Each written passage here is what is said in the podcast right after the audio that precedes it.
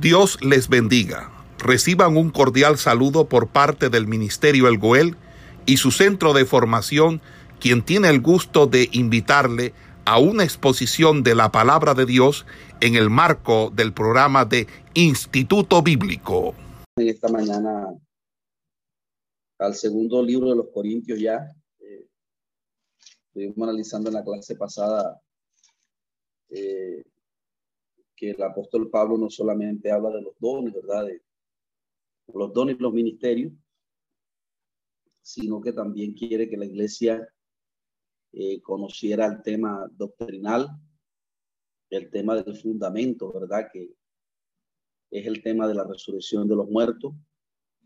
Es un tema que quizás la filosofía ha querido eh, mezclar para torcer el mensaje central que Jesucristo nos dejó, que es el tema de la resurrección de los muertos. Pablo quiere que los corintios lo tengan claro, porque los corintios eran personas que estaban muy mezcladas, no solamente con el conocimiento de la filosofía griega, sino también con el pensamiento de la ley mosaica y Pablo quiere que ellos entiendan bien eso. Y el capítulo, eh, él termina finalizando, ¿verdad? Con, el capítulo 16, donde él pide una ofrenda, ¿verdad? Para los santos. Eh, él, eh, usted sabe que Pablo estaba en Éfeso, pero él pidió una ofrenda para los santos que estaban en Jerusalén. Jerusalén estaba viviendo un momento duro. Eh, porque Éfeso, este Ágabo, que era un, uno de los profetas que se encuentra en el libro de los Hechos, había profetizado una hambruna para Jerusalén. Y cuando, y cuando Pablo está escribiendo estas cartas, ese, ese momento llegó y él pide una ofrenda para llevarla a Jerusalén. Entonces, eh, él termina en ese capítulo, ¿verdad? Recogiendo ese donativo. Y él promete ir a, a, ellos personalmente. Eh, por ejemplo, como lo dice en el capítulo 16, después que recoge el, el, el donativo, él dice, iré a vosotros cuando haya pasado por Macedonia, pues por Macedonia tengo que pasar eran dos regiones principales eh, eh, en ese tiempo. Macedonia era la, capital, la capital de Macedonia, era eh, Filipo. Y ahí había, en Filipo, habían varias ciudades, varias iglesias que Pablo fundó, como era Tesalónica, como era Filipo, como era Colosas. Habían varias ciudades ahí y la otra región, perdón, Macedonia era la región y la capital de esa región o la ciudad principal era Filipo, Filipenses. Y también estaba la otra región donde estaba Corintio, que estaban, que eran como vecinas, pero eh, había que ir de una región a otra, había que ir por barco. Pablo estaba en Éfeso. Pablo estaba eh, en Éfeso y eh, e, en ese tiempo, eh, usted sabe que la movilización era en barco. Entonces, eh, él promete, ¿verdad? Que cuando vaya a Macedonia, o sea, él, tenía un viaje para Macedonia, él dice ahí, diría vosotros, cuando vaya pasado por Macedonia, pues por Macedonia tengo que pasar. Entonces, de ahí de Macedonia le quedaba más cerca. Entonces sigue diciendo, y, podrá ser que me quede con vosotros aún pase el invierno, para que vosotros me encaminéis a donde haya de ir, porque no quiero veros ahora de paso. Por respeto, pues espero estar con vosotros algún tiempo, si el Señor lo permite, pero estaré en Éfeso hasta el Pentecostés. Entonces fíjese que él estaba en Pentecostés y ahí escribió la carta. Y dice, porque se me ha abierto puerta grande y eficaz y muchos son los adversarios. Si llega Timoteo, mira que que esté con vosotros con tranquilidad, porque él hace la obra del Señor así como yo. O sea, Pablo tenía un equipo ministerial, ¿verdad? Y él, él le era complicado muchas veces ir personalmente a todas las iglesias, pero Pablo tenía un equipo de trabajo. En este caso, Timoteo. Timoteo era un joven, pero era un hombre que estaba con el apóstol Pablo y había sido formado, entrenado en la doctrina. De hecho, Timoteo era un apóstol también. Y eh, Pablo le dice que lo reciban, ¿verdad? Eh, eh, que lo reciban y, y que él eh, es como si estuviera él. Recuerde que Pablo tenía varios hombres en el ministerio que le ayudaban, por ejemplo, Tito, por ejemplo, Timoteo y, otros, ¿verdad? Que estaban en su equipo ministerial. Eh, le dice que nadie lo tenga en poco, sino que encaminarle en paz para que venga a mí, porque le espero en los hermanos. A veces la gente cuando no va el, el líder principal tiende a tener en poco cuando él manda un discípulo o alguien que está siendo formado. Y pasaba, eso siempre es normal, eso es normal que pase, ¿verdad? Entonces, pero, pero él le da la recomendación que no lo tengan en poco porque Timoteo eh, ya ha sido un hombre entrenado por él, formado por él, y él sabe que, que tiene que, él, él también puede dar lo que lo que él, lo que él les puede dar, Timoteo también lo puede dar, porque a veces uno, uno es dado a idolatrar, ¿verdad? El ministro de Dios, no, si no viene el pastor principal, yo no, no, no voy, ¿verdad? Pero eso es normal, eso es normal que pase, pero eh, uno debe, con respecto a eso, aunque su corazón no lo, no lo quiera, uno debe sujetar el corazón de uno porque después se cae en una idolatría como un ministro. Y eh, fíjese que, amados hermanos, imagínense ustedes si, si Pablo no forma a estos hombres, a Timoteo, a Tito, a Silas, que eran hombres que estaban con él en el ministerio, cuando él lo matan, imagínense que los que quedaron eh, supervisando estas iglesias, llevando la doctrina, fueron precisamente el equipo ministerial que él había entrenado, que él había formado.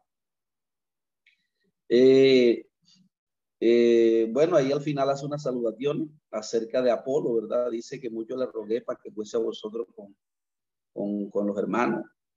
Más de ninguna manera tuvo voluntad de ir a vosotros ahora, pero irá cuando tenga la oportunidad. Fíjese que Apolo también, Apolo, aquel que inicialmente lo, lo, lo idolatraba, Apolo eh, como que se fue, pero Pablo le recomendó que fuera nuevamente. Pero Pablo no fue, y entonces él dijo, irá cuando pueda. Finalmente hace unas salutaciones, ¿verdad? Y hace unas recomendaciones, un aliento. Eh, está firme en la fe, por todo varonilmente y esforzado todas vuestras cosas, se hecha con amor. Hermano, ya sabéis de la familia de Estefana, que es la primera, eh, que las primicias de Acaya. Bueno, Acaya es la acá ya es la región de Corinto, es la, es la región principal, o como dijéramos hoy, el departamento. Y Corintio era la región principal, la primera familia que Pablo, eh, que el Espíritu Santo ganó para el Señor fue la familia de Estefana, ¿verdad? Eh, dice que se le tenga eh, que que, se les tenga en cuenta porque ellos han dedicado el servicio a los santos y fue las primeras y fue las primicias de acá, o sea, fueron las primeras familias que se convirtieron en el mensaje de Pablo. Entonces, así, mis amados hermanos, él termina con esas saludaciones y esas recomendaciones. Inmediatamente pasamos a la segunda carta a los Corintios. Y vamos a ver en la, en la segunda carta a los Corintios, esta primera sesión, ¿verdad? Que va de los capítulos 1 al capítulo 7. Esta carta, el apóstol Pablo, eh, se dice que él tuvo un ataque por las enseñanzas que le estaba dando, tuvo un ataque en Éfeso. Entonces Pablo le toca ir a Macedonia, como se lo había dicho a los corintios, y se dice que esta carta la escribe en Macedonia. En Macedonia era, recuerde que era la región, siendo Filipo la principal ciudad, de Macedonia. Y desde allí, de Macedonia, él escribe la carta. Ya desde Macedonia, acá ya estaba más cerca, acá, ya es la región de los Corintios, Macedonia es la región de Filipo, pero ya estaba relativamente más cerca. Estaba, entonces se dice que desde allí escribió esta segunda carta a los Corintios, ¿verdad? Y eh, esta carta eh, tiene un título, eh, Consuelo en medio de la fortaleza, perdón, Consuelo en medio de la aflicción, fortaleza en medio de la debilidad. Este es el título de esta carta, ¿verdad? Donde el apóstol Pablo incluye unos temas, ya un tema más, más, más, más, un tema como, un tema como, como ya más, eh, eh, es una epístola que tiene el carácter como de la del, como las, como el carácter que tienen las epístolas eh, generales, ¿verdad? Recuerde que están las cartas epistolares y las generales. Entonces las generales son Pedro, las de Juan, y se le llaman generales porque no tienen un destinatario en específico, sino en general. Y están las epistolares. Entonces, por ejemplo, la carta del apóstol Pedro, cuando usted revisa esas cartas, eh, los hebreos son, son cartas que, que, que hablan de eh, que esa, el tema de esas cartas de la santidad superior, por ejemplo, las cartas del apóstol Pedro. Entonces ahí se, se incluyen temas, mis amados hermanos, eh, donde se le habla a unos cristianos maduros, por ejemplo, se le llama a, tener fuerzas en medio de la prueba y, al, carácter que tiene que tener el cristiano en medio de las circunstancias adversas que como creyente tenemos que vivir.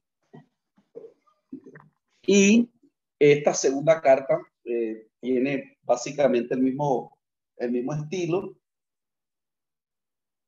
¿verdad? Donde el creyente se le llama a, permanecer en medio de la prueba. Por eso es el título. Entonces, eh, eh, eh, por ejemplo, cuando comenzamos a leer los primeros versículos, ¿verdad? Esos primeros dos versículos, es característico de Pablo comenzar con el saludo, ¿verdad? Pablo, apóstol de Jesucristo, por la voluntad de Dios al hermano Timoteo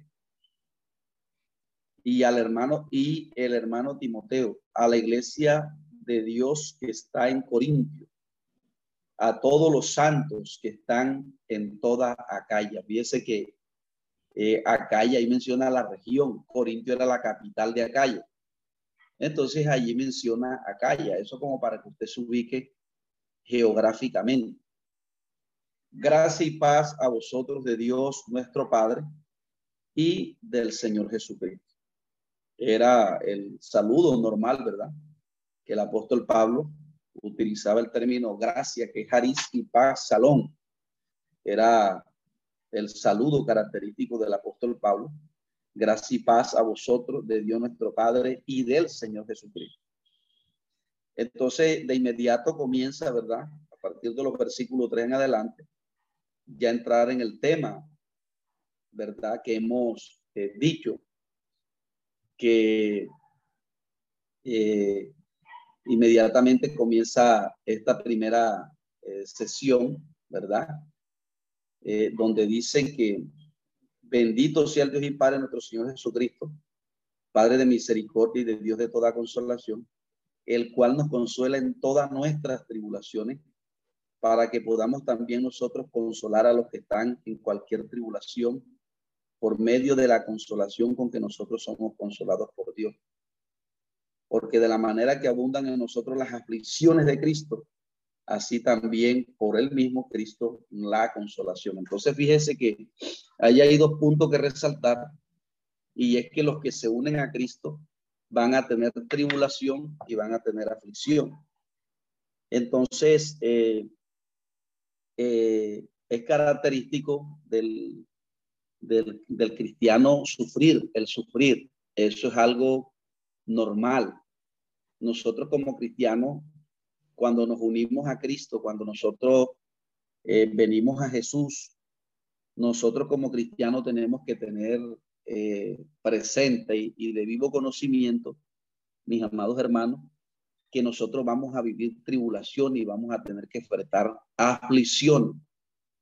¿Por qué? Porque el, cuando Cristo, Cristo tiene unos beneficios, salvación, vida eterna, eh, sanidad y todas las promesas que nos da la escritura o que trajeron como consigo la gracia, donde la principal mirada que nosotros debemos hacer cuando venimos al Evangelio es la salvación. Amados hermanos, usted, la gente hoy en día ve el término salvación como algo sin trascendencia, sin importancia. Pero es que cuando uno se detiene a meditar en lo que es la salvación y lo que usted y yo tenemos esa promesa de salvación, amados hermanos. La Biblia cuando dice Juan 3:16, que de tal manera amó Dios al mundo que entregó a su unigénito para que todo aquel que en él cree no se pierda, mas tenga la vida eterna. Mire, eso es algo, la vida eterna. Usted sabe lo que es eso. Salvación y vida eterna son sinónimos. Entonces, porque no envió Dios al mundo para condenar el mundo, sino para salvar. Mire, la salvación es uno de los mayores beneficios que nosotros como cristianos tenemos y que debemos cuidar. ¿Por qué, amados hermanos? Porque es que la Biblia dice que de qué te vale si ganas todo el mundo y se pierde su alma. Amén. Eso es algo bastante,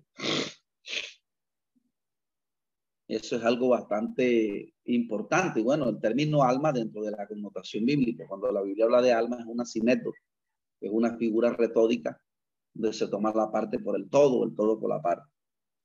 Entonces, eh, cuando nosotros venimos al Evangelio, una de las mayores beneficios es la salvación. Y la salvación porque la salvación apunta a la vida eterna. Vida eterna es, eh, como se los he explicado, ¿verdad? Lo que expresa la resurrección, ¿verdad? Que ya trató en el capítulo 15, que la resurrección Así como Jesús resucitó y esa naturaleza fue transformada, la de Cristo, así la nuestra deberá ser transformada. Y esta naturaleza tenemos una promesa de vivir eternidad. Eternidad es que ya no vamos a morir nunca, nunca, nunca más. Nunca, nunca por toda la eternidad. Entonces, esos son el beneficio que trae como consigo el Evangelio y por eso es que el Evangelio es de mayor importancia y trascendencia. Por eso el Evangelio no lo podemos callar. Nosotros vivimos dentro de un mundo que le da importancia a otras cosas, ¿verdad? Que le da importancia, usted vea, hasta familia de, hasta los hijos de los cristianos aspirando a ser jugadores de fútbol, porque allí se gana bastante dinero, y a no ser predicadores del Evangelio, porque el Evangelio hoy en día se ve como, como, como una carrera que no tiene futuro, que no se gana, pero mi amado hermano, o sea, uno no está diciendo con esto que no se estudie lo secular, pero amado hermano, uno quisiera que los hijos de uno estudiaran fuera de la carrera del Evangelio, para que mañana fueran evangelistas, maestros, porque es este, este es el ministerio, el ministerio de Jesús. Entonces, porque es que no hay problema en que un hijo de uno estudie una carrera profesional. El problema es que después que estudia lo profesional, como lo profesional aquí le da importancia en la vida terrena, después no quieren nada con el ministerio, después ellos no quieren nada, ya cuando comienzan a vivir la sociedad, ya no quieren, no quieren ser evangelistas, no quieren estudiar para esto. Entonces, eh, este, sus vidas espirituales menguan, ya no son candidatos al ministerio. Uno quisiera que los hijos de uno fueran candidatos al ministerio. Eh, entonces, porque es que esto es, lo, esto es lo importante, lo importante es la vida eterna, esto que da el Evangelio. Esto no tiene comparación. Entonces, así como el Evangelio nos trae beneficios, amados hermanos, cuando nos unimos a Cristo también nos, también nos unimos a sus, a sus padecimientos. Es algo que la iglesia tiene que tener pendiente, porque se predica un Evangelio que no va a sufrir la persona. Como quien dice, pare de sufrir, y eso es un engaño. El Evangelio, la Biblia dice que tiene beneficio, pero que también tiene tribulaciones, ¿verdad? Y por eso él comienza el apóstol Pablo comienza diciendo, bendito sea el Dios y Padre nuestro Señor Jesucristo, Padre de misericordia y de toda consolación, el cual nos consuela en todas nuestras tribulaciones. Hay una diferencia entre el término tribulación y hay una diferencia entre el término gran tribulación. Una cosa es cuando se le coloca el superlativo gran, gran tribulación, y otra cosa es tribulación. Nosotros los cristianos vivimos tribulación. Por eso es que por eso es que Dios va a mandar la gran tribulación. ¿Por qué? Porque cuando nosotros venimos al evangelio, nosotros vivimos tribulación, tribulaciones de, de que no la tenemos fácil en lo económico, una cosa, la otra. Eh, el, mundo, el mundo trata de hablar de nosotros, trata de buscar cualquier cosa para difamarnos, para, para, para hablar de uno. Eh, son tantas cosas, tantos problemas.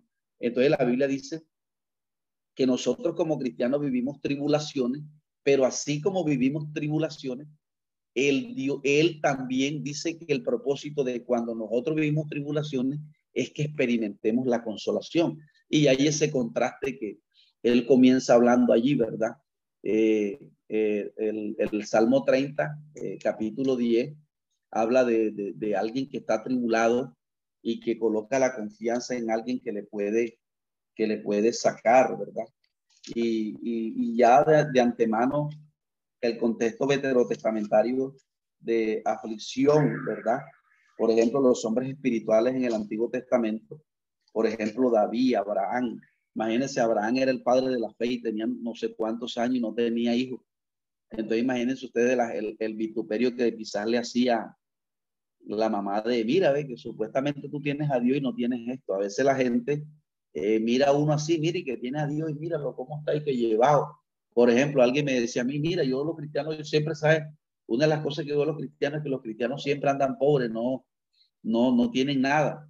Y, me acordé de las palabras que Pablo va a citar aquí, dice, como pobres, pero enriqueciendo a otros, ¿verdad? Porque muchas veces hayan, han habido hermanos que han dejado lo que les podía eh, llevar a vivir una vida cómoda y lo dejaron por causa de, de, predicar el evangelio.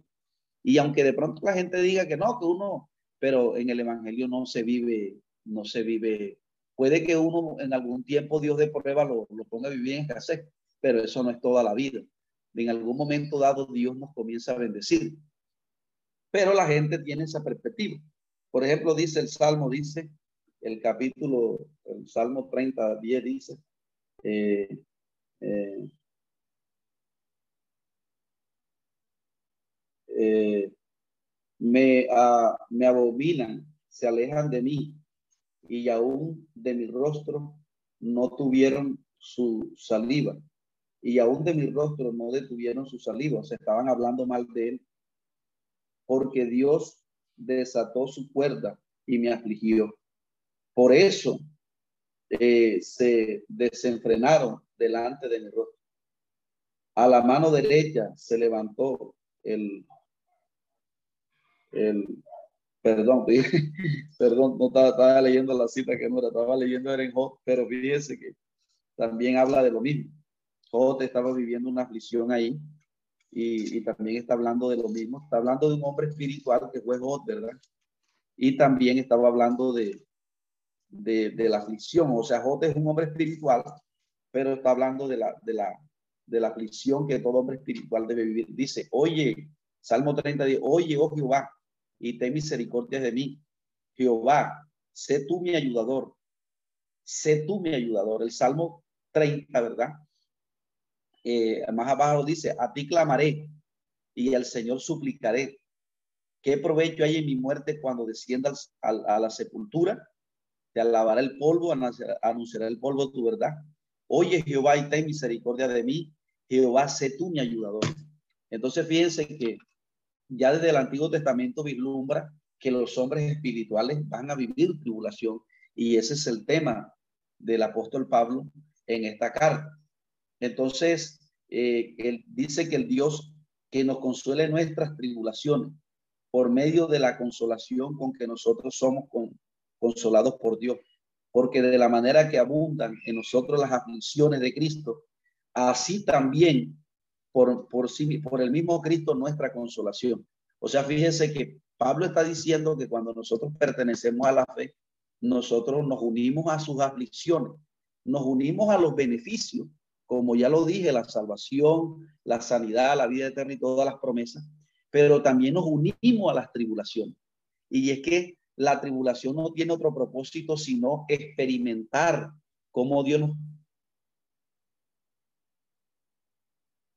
cómo Dios nos consuela. Precisamente ayer me pasó algo que, que, me di cuenta cómo Dios le habla a uno. A veces hay, hay días donde uno está afligido. Y, y ayer era un día que, que me sentí afligido.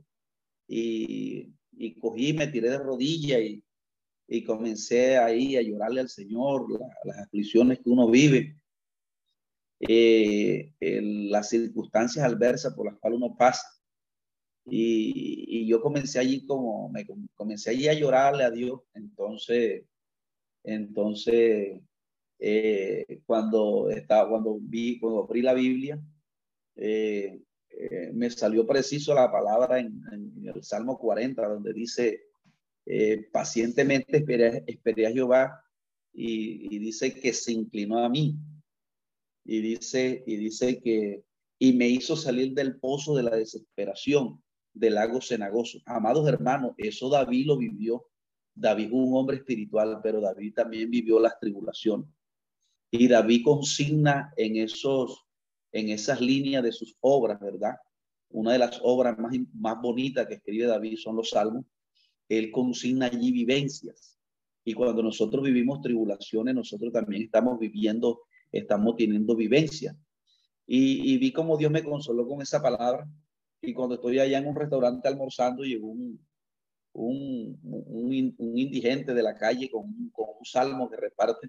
Y me di cuenta allí la importancia de la predicación del Evangelio de nosotros eh, eh, el varón lo sacaron. No, no, no, que aquí no puede estar. Y lo sacaron y el varón así me tiró el, un coso que, que lleva consigo un salmo.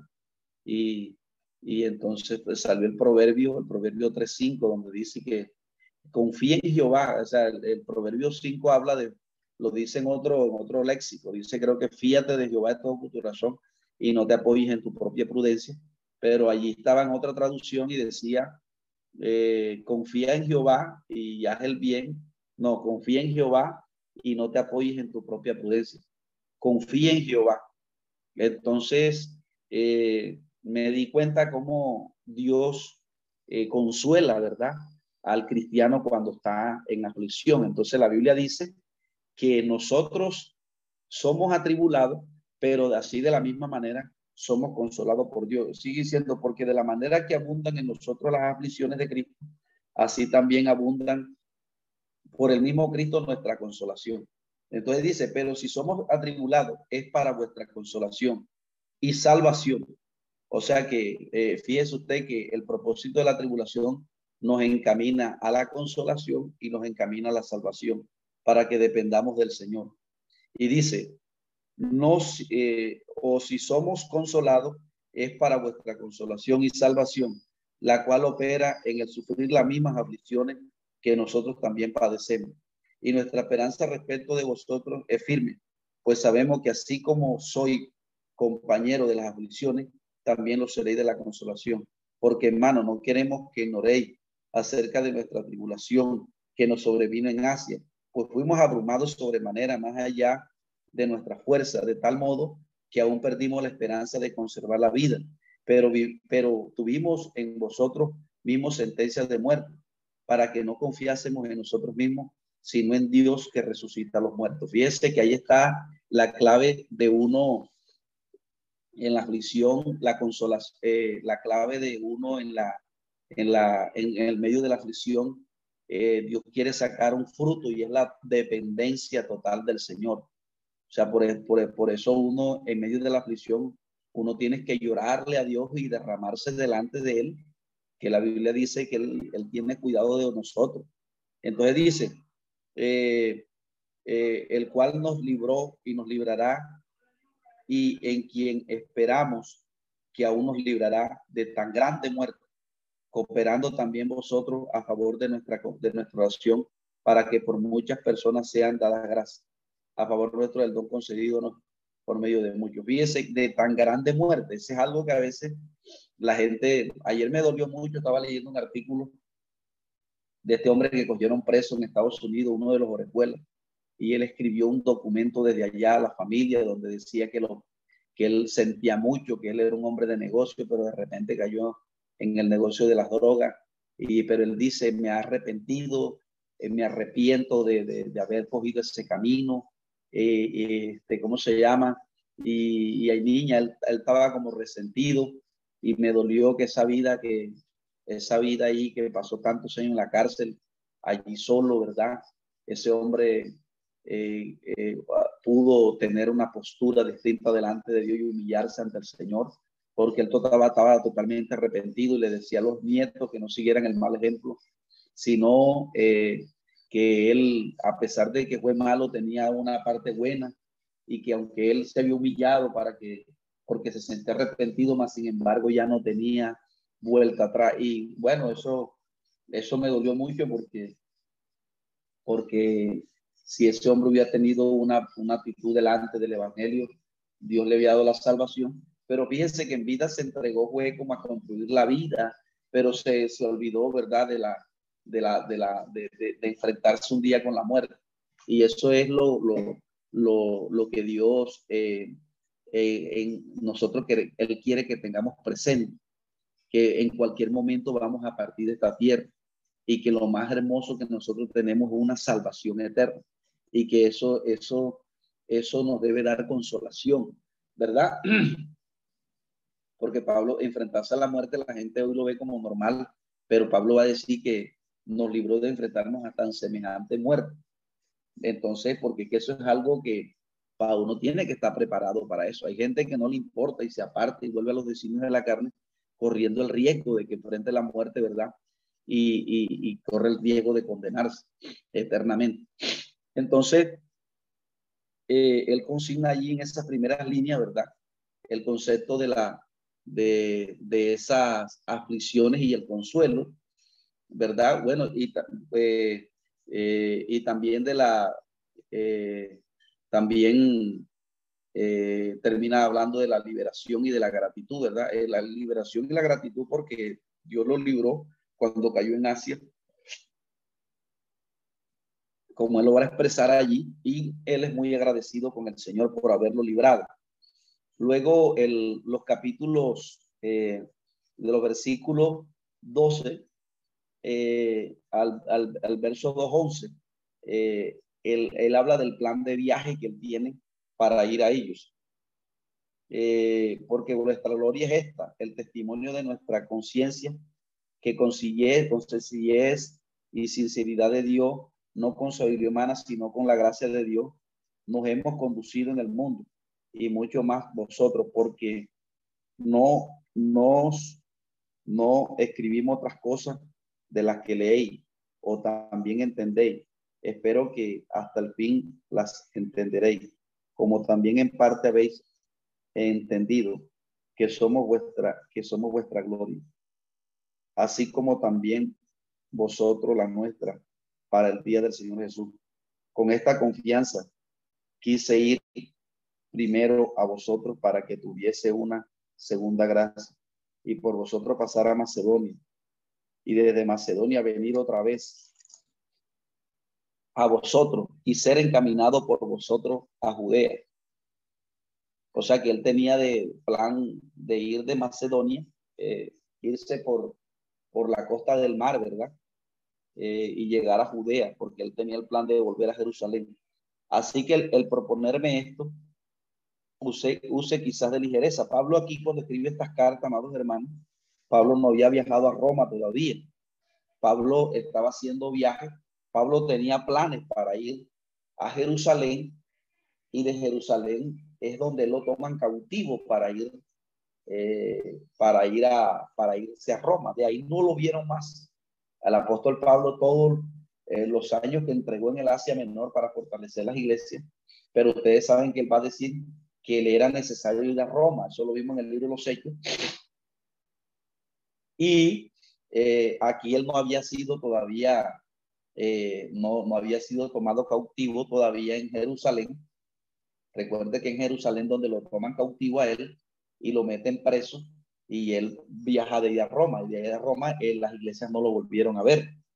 Así que el proponerme esto, usted quizá de ligereza o lo pienso hacer, lo pienso según la carne, para que haya en mí en sí, más como Dios es fiel nuestra palabra, a vosotros no es en sí, sí, sí, sí y no, porque el Hijo de Dios Jesucristo que entre vosotros ha sido predicado por nosotros, por mí Silvano y Timoteo, no ha sido sino, no ha sido sí y no, más ha sido sí en él.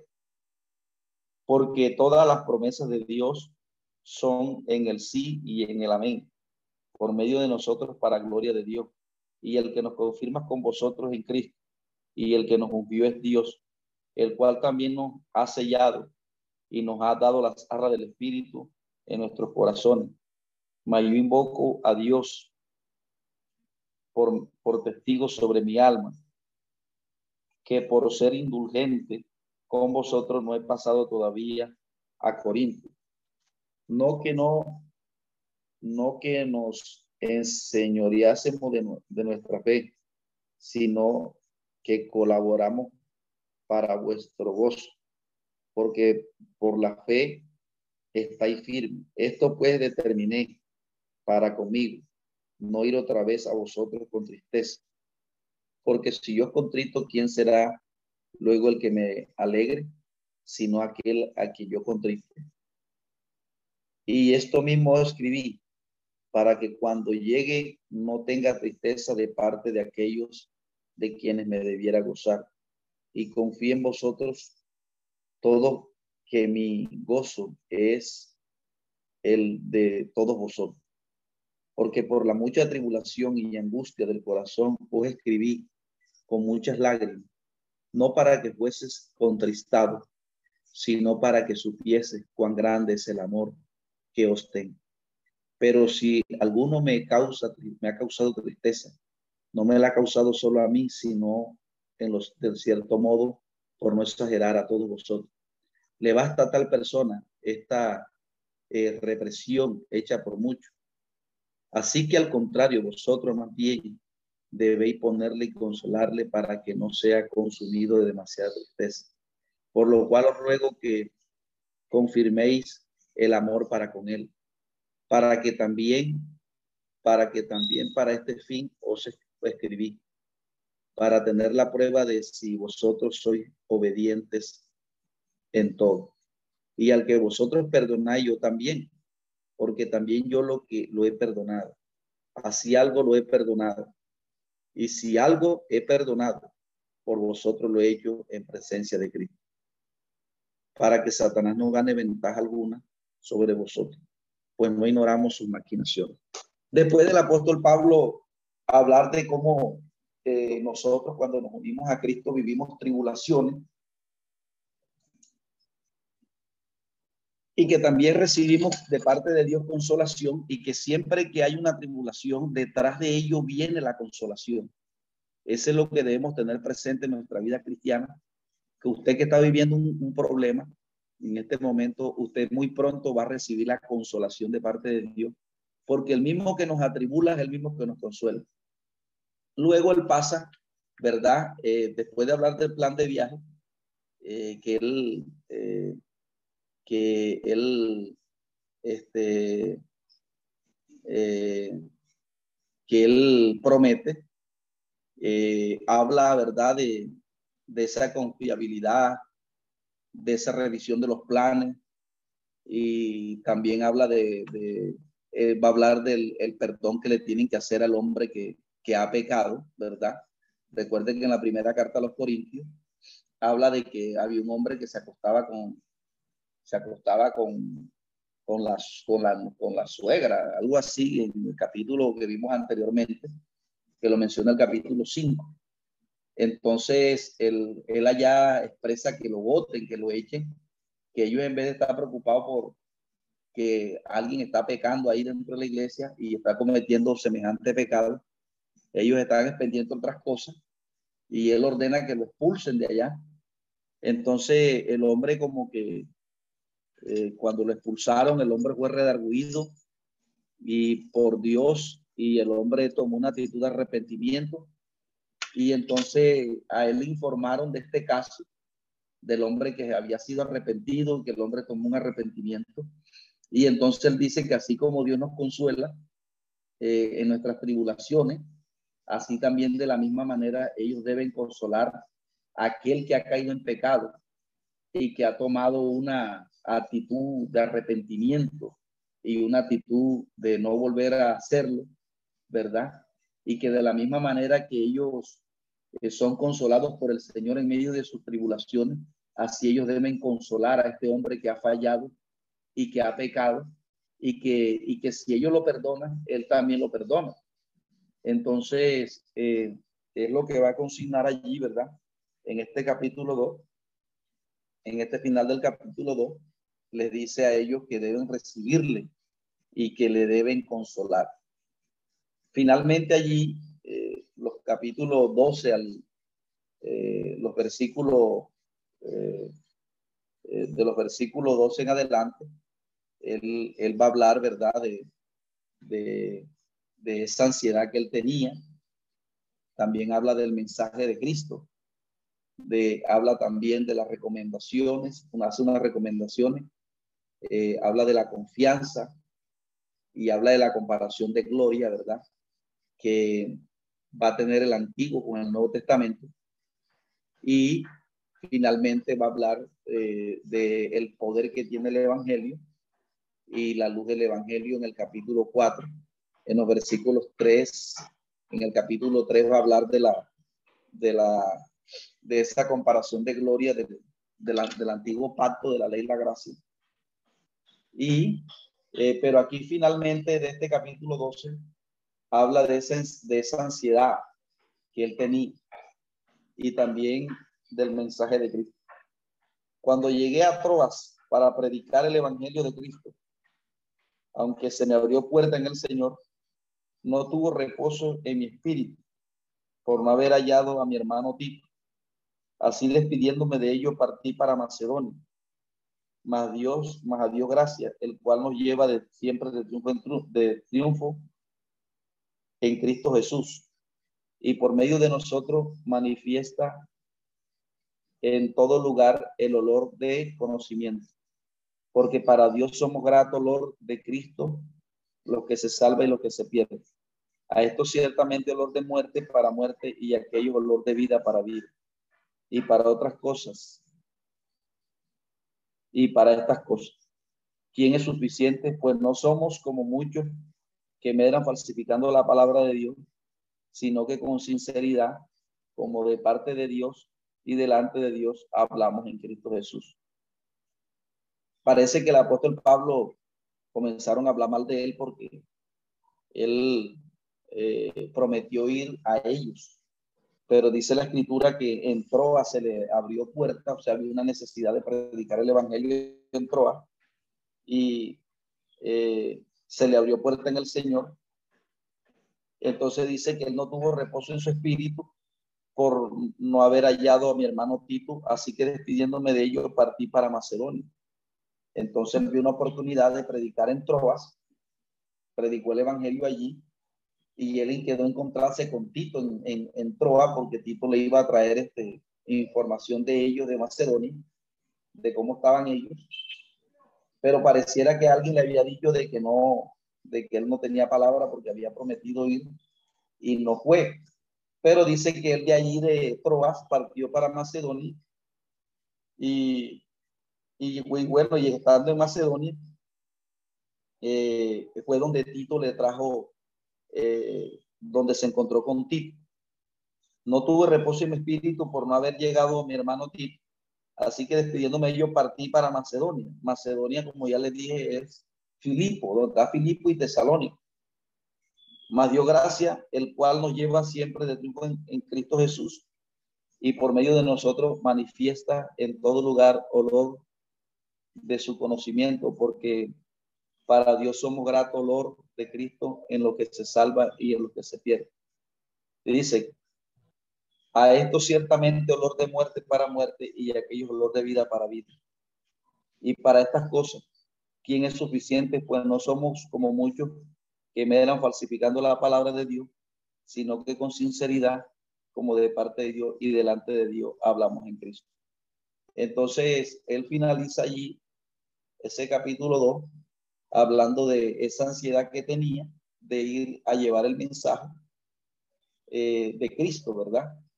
Y eh, así finaliza esa primera parte de, esta sesión que estamos viendo, ¿verdad?